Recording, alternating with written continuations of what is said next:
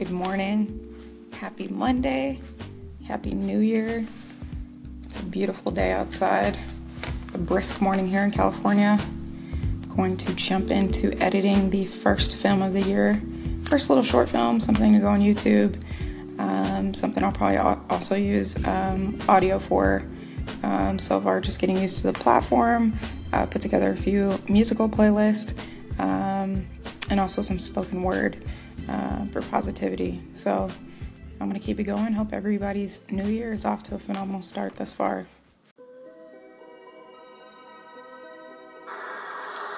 Happy Monday. Happy New Year. It's a new year, new goals. Um, getting set up here to start um, editing the first short film of the year. Something short, you know, for YouTube. So 2018 is going to sound design and filmmaking. So I'm trying to decide now if I want to use um, Adobe Premiere Pro or iMovie to edit the video for today. I want to master Adobe Premiere Pro, but I'm just getting started.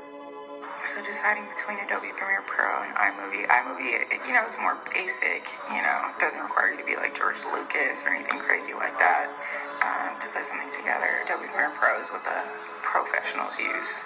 So and so I've been studying the software. Um, I just don't know if my workflow will be uh, efficient enough to get out the content I want for the day before I have to go to dinner. So we'll see. Executive. But I mean, ultimately, um, Adobe Premiere Pro is what professionals use, and I mean, obviously, eventually, I want to, you know, uh, release something epic that's long. So I got all the gear, dude. Notebook, super mandatory. Keyboard. So I'm embarking on new territory here um, with the sound design. So I think it would be fascinating and pretty interesting to kind of just like track that journey and what it's been like so far and see what unfolds in the future. So that's the whole purpose of the video.